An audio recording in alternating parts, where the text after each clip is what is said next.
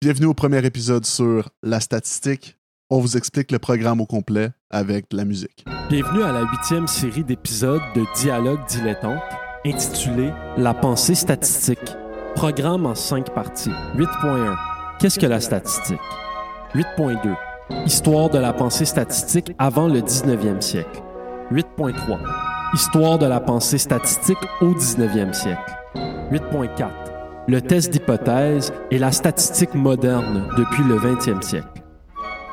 8.5. Discussion générale sur la statistique aujourd'hui et son aspect objectif. Aujourd'hui, ce que j'avais pensé, ce serait de commencer par euh, une question banale, mais qui est peut-être euh, pas toujours évidente euh, quand on y pense. C'est que- qu'est-ce qu'on veut dire quand on parle de statistique? Donc, il y a plusieurs façons d'aborder le mot. Euh, on pourrait penser premièrement d'un point de vue étymologique. Donc, quand est-ce que ce mot-là est apparu, dans quel contexte? Euh, puis c'est quand même intéressant, je trouve, euh, l'histoire étymologique de ce mot-là. On, on s'entend pas en- vraiment exactement c'est qui les premiers, quand, mais on sait qu'au 19e siècle, il y avait des universitaires allemands qui utilisaient le mot statistique. Je vais, je vais vous épargner mon accent allemand avec un K. Euh, puis dans le mot statistique, il y a le, terme euh, stat qui réfère à, euh, on peut penser en anglais au state, comme un État. Puis on peut trouver dans certains de leurs écrits que l'idée de la statistique, c'est la science qui concerne ce que doit savoir un fonctionnaire d'État. OK. Puis ça, est-ce que c'est la première fois qu'on a vu historiquement l'utilisation du mot statistique? C'est dans ces eaux-là. Donc, euh, il y en un peu, c'est un peu partout en même temps, là, euh, au 19e siècle, vraiment. Puis, je trouve que le- ce, ce- ce petit point de ce petit point de vue étymologique-là est super intéressant parce que, euh, a priori, on a l'impression peut-être que c'est un domaine très technique, très mathématique, mais on va voir, euh, surtout dans l'épisode 2, que euh, ses racines remontent vraiment euh, à des conceptions euh, de l'État, de la société, euh, de gestion de la société, etc.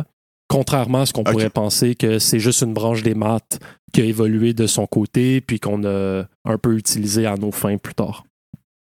OK, fait que dans le fond, t'ex- t'expliques un peu dans- en ce moment que c'est devenu une branche des maths justement en évoluant. Exactement. Par contre, à la base, c'était pas ça, c'était pas ça du tout, c'était pas utilisé à ces fins-là. Exactement. T'as tout, tout compris. Puis adm- admettons si on s'enlève un peu de l'étymologie, puis on pense plus à la définition ou de quoi on parle quand on parle de statistiques. Peux-tu Mhm. un peu Ouais. nous en dire là-dessus? C'est ça. Donc, c'était les prochains euh, termes que j'avais en tête. Alors, souvent, on va parler euh, de la statistique au singulier. Puis ça, ça réfère à le champ d'étude, euh, le domaine de recherche, la branche des mathématiques. Qu'on, euh, Que si on, on, on- on veut utiliser le vocabulaire correct, on le garde au singulier. Euh, Là-dedans, il y a plein, plein, plein de, de- de sous-domaines, en fait. Euh, on peut penser à de la statistique descriptive, de l'inférence statistique, de l'échantillonnage, de la régression linéaire, des méthodes de prévision, de l'analyse factorielle multivariée, de la biostatistique, les statistiques bayésiennes, les plans d'expérience, le machine learning, etc., etc. Et donc, c'est c'est très, très large. Euh, quand on parle de la statistique, il, il faut garder en tête que euh, il y a un- ça couvre un éventail assez large. Puis là, S'il y avait, euh, s'il y avait une chose qui reliait, qui reliait toutes, tous ces éléments-là de la statistique que tu viens de nommer, il y en a, t- il y en a plusieurs qui sont totalement différents. Mhm. Mais c'est quoi qui les relie tous, dans le fond? Euh, ce qui les relie, ce sont euh, les statistiques au pluriel, qui sont les, données chiffrées. Euh, bon, en théorie, on n'a pas besoin que les données soient chiffrées, elles pourraient être quantitatives. Par exemple, j'ai une balle rouge, une balle bleue, une balle verte. Je pourrais considérer ça comme une donnée catégorielle, qualitative, si on veut, sans que ce soit nécessairement un chiffre. Mais c'est vraiment ça qui est au, euh, au cœur de la statistique. C'est un peu notre euh, conception populaire que ben, c'est des chiffres, c'est des données, c'est des tableaux, c'est des graphiques. OK, OK. Donc, dans le fond, la statistique, on utilise habituellement la statistique. on- on le définit un peu comme tout champ de recherche ou tout champ d'études, mettons, qui utilise les statistiques, ah, ben, qui étudie les statistiques, puis chacun d'entre eux les étudie d'une différente façon ou utilise les statistiques d'une différente façon. Ça, Exactement. Puis il faut aussi garder en tête que là-dedans, euh, il y a une panoplie de domaines euh, qui sont à la base non statistiques, mais qui s'appuient très fortement sur les outils statistiques. On peut penser euh, à l'épidémiologie, qui est un contexte, une science d'actualité aujourd'hui. Euh, on peut penser à la psychologie, euh, qui est très, très, très statistique. Si on regarde des, euh, des articles de recherche, c'est presque impossible de publier sans qu'il y ait un test statistique dans ton article. Ouais. La médecine, la pharmacologie, tout ça, même chose. En pharmacologie, il faut des tests statistiques très rigoureux pour faire valoir nos résultats. La branche de l'économie qu'on appelle l'économétrie, qui est une euh, l'espèce de branche qui essaie de jouer euh, au voyant, qui essaie de prévoir euh, le futur. Même la sociologie, beaucoup, beaucoup de- d'études sociologiques vont être statistiques. On peut penser à toute l'industrie des sondages. Même moi, j'enseigne à HEC Montréal, une école de gestion. Plusieurs cours de statistiques euh, sont donnés dans les écoles de gestion. Même les écoles d'ingénieurs, où j'enseigne aussi, euh, vont faire des cours de statistiques. Donc, non seulement on a euh, des départements au complet d'université qui se déclinent en toutes les branches que j'ai nommées plus tôt, l'inférence, l'échantillonnage, etc. Mais énormément de domaines vont s'appuyer sur les statistiques pour faire valoir leurs résultats. OK, ouais. Non, c'est vrai que la, la statistique, ça semble omniprésent, surtout en académie, dans, Ouais. euh, ben, dans les principes académiques. Mais est-ce qu'on pourrait même jusqu'à dire, c'est vraiment une question que je me pose, Mhm. jusqu'à dire que ben tous les études scientifiques sont basées sur euh, sur des statistiques dans le fond. Est-ce que c'est peut-être Euh, un peu trop de dire ça? C'est un peu trop parce que euh, on peut penser à la physique, euh, qu'il y a des branches au complète, que c'est ça touche pas, pas vraiment au là. Euh, la chimie, euh, tu sais, si euh, je découvre une nouvelle molécule, j'ai pas, Mhm. j'ai pas Mhm. besoin de faire une étude statistique. Mais Ok. Ouais, je comprends, je comprends. Puis ce qui va être intéressant, c'est un peu de sortir justement de des notions académiques, puis de regarder comment ça nous entoure en dehors des spécialistes des universités. Euh, c'est vraiment euh, dans l'épisode 2, quand on va parler de l'histoire, on va voir un peu l'histoire qui est, pas- mal surprenante. Euh, c'est un petit peu inattendu comme, quand j'ai fait ces, recherches-là dans, dans quelques livres hi- historiques, j'ai trouvé ça très surprenant. Je m'attendais pas du tout à ce que l'histoire se soit déroulée comme ça. Et puis il y a un dernier, euh, une dernière euh, définition, si on veut, euh, qui est le concept mathématique d'une statistique, qui, est un terme technique précis qu'on va utiliser dans la théorie. Je vais pas trop trop en parler tout de suite. On pourra en parler dans l'épisode 3 où il y aura la, la vulgarisation d'un concept central en statistique qui est le test d'hypothèse et tout. OK. Fait que là, dans le fond, il y a, il y a trois définitions de la- du même mot, tout dépendant de comment on l'utilise. Les statistiques, qui sont les champs de recherche. Mhm. Il y a la statistique. Non, en fait, c'est la statistique qui sont les champs de Ouais, recherche. Exact, excuse.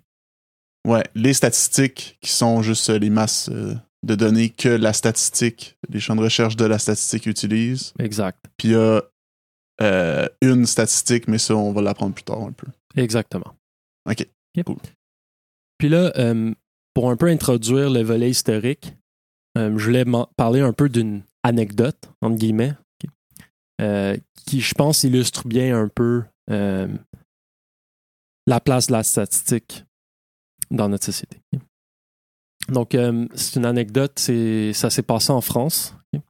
c'est un enfant de 5 ans qui rentre à l'hôpital parce qu'il y a des problèmes vraiment importants neurologiques. Puis sa, situation s'aggrave rapidement. On lui fait une opération, puis on se rend compte qu'il euh, a souffert d'une condition qu'on appelle l'encéphalopathie sévère. Je ne vais pas prétendre savoir c'est quoi. Mais on se rend compte que c'est parce qu'il mangeait euh, la peinture euh, qui, s'écaillait de ses murs. Donc, c'est un enfant pauvre qui habitait dans des quartiers délabrés. Puis, il mangeait les morceaux de peinture. Euh, donc, on s'est rendu compte qu'en fait, il s'est empoisonné au plomb. puis, c'est ça qui a causé ses problèmes neurologiques. ce qu'on appelle le saturnisme. L'empoisonnement au plomb, le, terme médical, c'est le saturnisme. Puis ça, ça s'est passé début années 80. Puis, si on regarde euh, la littérature médicale de 1956 à 1981, il y a, en France, il y a 10 cas, 10 euh, enfants en 30 ans qu'on a diagnostiqués avec une, une telle intoxication au plomb. En 99, donc 20 ans plus tard, on dit que euh, on estime qu'il y a 85 000 enfants qui sont atteints d'intoxication au plomb. Donc, c'est maintenant devenu une épidémie euh, en France. Puis, si on regarde l'actualité de, cette époque-là, c'était un sujet euh, qui faisait la une des journaux et tout. Puis, la question, c'est qu'est-ce qui s'est passé? Est-ce que les gens ont commencé à manger du plomb? Euh, comment est-ce que tout d'un coup, on passe de 10 personnes en 30 ans à 85 000 personnes qu'on considère comme étant atteintes de saturnisme? Là, je mhm. vais citer un, chercheur de santé publique qui dit En fait, il ne s'est rien passé. Ou plutôt, si une chose minime et décisive, décisive à la fois. Une politique de santé publique a été inventée. Entre l'observation d'une maladie rare qu'on rapporte dans les revues spécialisées et le constat d'un problème sanitaire dont on parle dans la grande presse, ce n'est pas la fréquence du saturnisme infantile qui se serait spectaculairement accrue. C'est le mhm. regard porté sur cette affection qui s'est modifié. Il est désormais question de population, de risque, de seuil, de mesures collectives, en lieu de place d'individus, de symptomatologie, de biologie, de médicaments. Donc on voit par on voit que dans cette citation-là, dans cette histoire-là, on, on laisse tomber un peu euh, le côté médical traditionnel qui est je me présente parce que je suis malade, j'évalue, je fais un diagnostic, puis on regarde euh, d'un point de vue statistique, d'un point de vue populationnel, euh, OK, on dit que tel seuil de plomb est considéré toxique. Combien de personnes dépassent ce seuil-là? On l'estime à 85 000. Donc, ce n'est pas 85 000 personnes qui se pointent à l'hôpital avec des symptômes comme l'enfant. Puis ce regard-là, euh, je pense qu'il illustre bien le, changement de, paradigme, par exemple, dans un domaine quand on passe de la médecine à la santé publique. Puis on peut voir un peu le même pattern dans d'autres euh, sphères de la société. OK. Donc, dans le fond, c'est un peu comme pour catégoriser une personne d'avoir le saturnisme, ils ont changé les, les triggers, si on veut. Ils ont changé les labels. En changeant les labels, ça a complètement changé le nombre de personnes qui faisaient partie de cette cohorte-là. Vous êtes partie de ce groupe-là. Exact. Puis c'est même plus que ça. C'est hmm. vraiment l'angle d'approche du problème qui change. Donc, c'est vraiment, oui, il y, a la catégorie qui change, mais c'est que plutôt que d'attendre que les gens se présentent à l'hôpital avec des symptômes, on va au-devant avec des études statistiques pour. Euh, oui, oui, oui, oui, je comprends. La définition même de qu'est-ce qui est une maladie, euh, va changer par rapport à ce, est-ce qu'on le regarde d'un point de vue médical ou est-ce qu'on le regarde d'un point de vue de santé publique, par exemple. OK, oui, oui, non, je comprends. Puis ça fait, euh, ça fait un peu penser, puis c'est pas exactement la même chose parce que ça, c'est un contexte un peu différent, mais ça me fait un peu penser aussi à lorsqu'on est plus à l'affût d'une nouvelle maladie ou quoi que ce soit, euh, par exemple, l'autisme qui apparemment, puis là je me base sur c'est pas vraiment fondé ce que je veux dire, mais apparemment a vraiment augmenté depuis les dernières années. Puis il y a beaucoup de personnes qui, justement, pensent qu'il y a des personnes qui. Pas il y a des personnes, mais il y a des, personnes, par exemple, qui vont penser Ah, ben, il y a quelque chose qui crée euh, le fait qu'il y ait de plus en plus de personnes qui sont autistes, mais il y a aussi d'autres personnes qui vont dire non, mais c'est en fait qu'on en diagnostique plus parce qu'on est plus au on est plus conscient de la condition euh, de l'autisme qu'on était avant, puis on a changé la manière aussi qu'on catégorisait euh, certains de ces euh, de ces conditions-là. Fait que Exact. dans le fond, c'est pas c'est pas nécessairement les gens qui ont changé ou c'est pas la population qui a changé, c'est vraiment la manière qu'on attribue euh, des, des catégories euh, Exact. aux gens. Puis ce problème-là, euh, ce changement de catégorisation-là, il, il affecte beaucoup de, choses. On peut penser à l'économie. Quand on mesure euh, l'inflation, on mesure le chômage. C'est très, très dépendant sur qu'est-ce qu'on qualifie d'être un chômeur, qu'est-ce qu'on qualifie d'être une inflation, comment on la mesure, comment on construit ça? Ok? C'est pas quelque chose qui existe dans le monde, c'est quelque chose qu'on construit. Euh, ça va être un thème euh, récurrent de l'histoire, ça va être la construction d'une approche statistique de la société, de, des problèmes scientifiques, même des, certains problèmes philosophiques, épistémologiques. Puis euh, je pense qu'on va vraiment euh, s'amuser dans, dans ce, ce- ce parcours historique-là. Absolument. Puis je doute, euh, pas je doute, mais je pense que tu vas en parler justement, mais ça apporte une- vraiment la question à, tu sais, quel est l'apport d'objectivité dans la statistique ou quel est l'apport d'objectivité dans les chiffres, juste.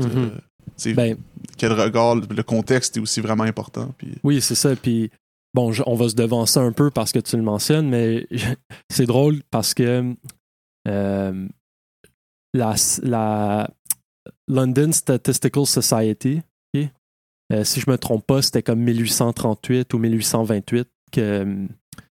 euh, qu'ils ont, ils ont publié des, un truc. C'est une des premières sociétés statistiques occidentales modernes. c'est, puis déjà, ils disent dans leur manifeste, si on veut, que euh, un des principes de la société statistique, c'est d'exclure les opinions puis de juste garder les faits objectifs. Puis déjà, dès le début, la statistique euh, a cette prétention-là. Puis là, t'en as qui vont, euh, qui vont évidemment critiquer ça, que déjà, ils vont dire non, ça ça, se- ça se fait pas exclure l'opinion, ça n'existe pas des faits dénudés de contexte, etc., etc.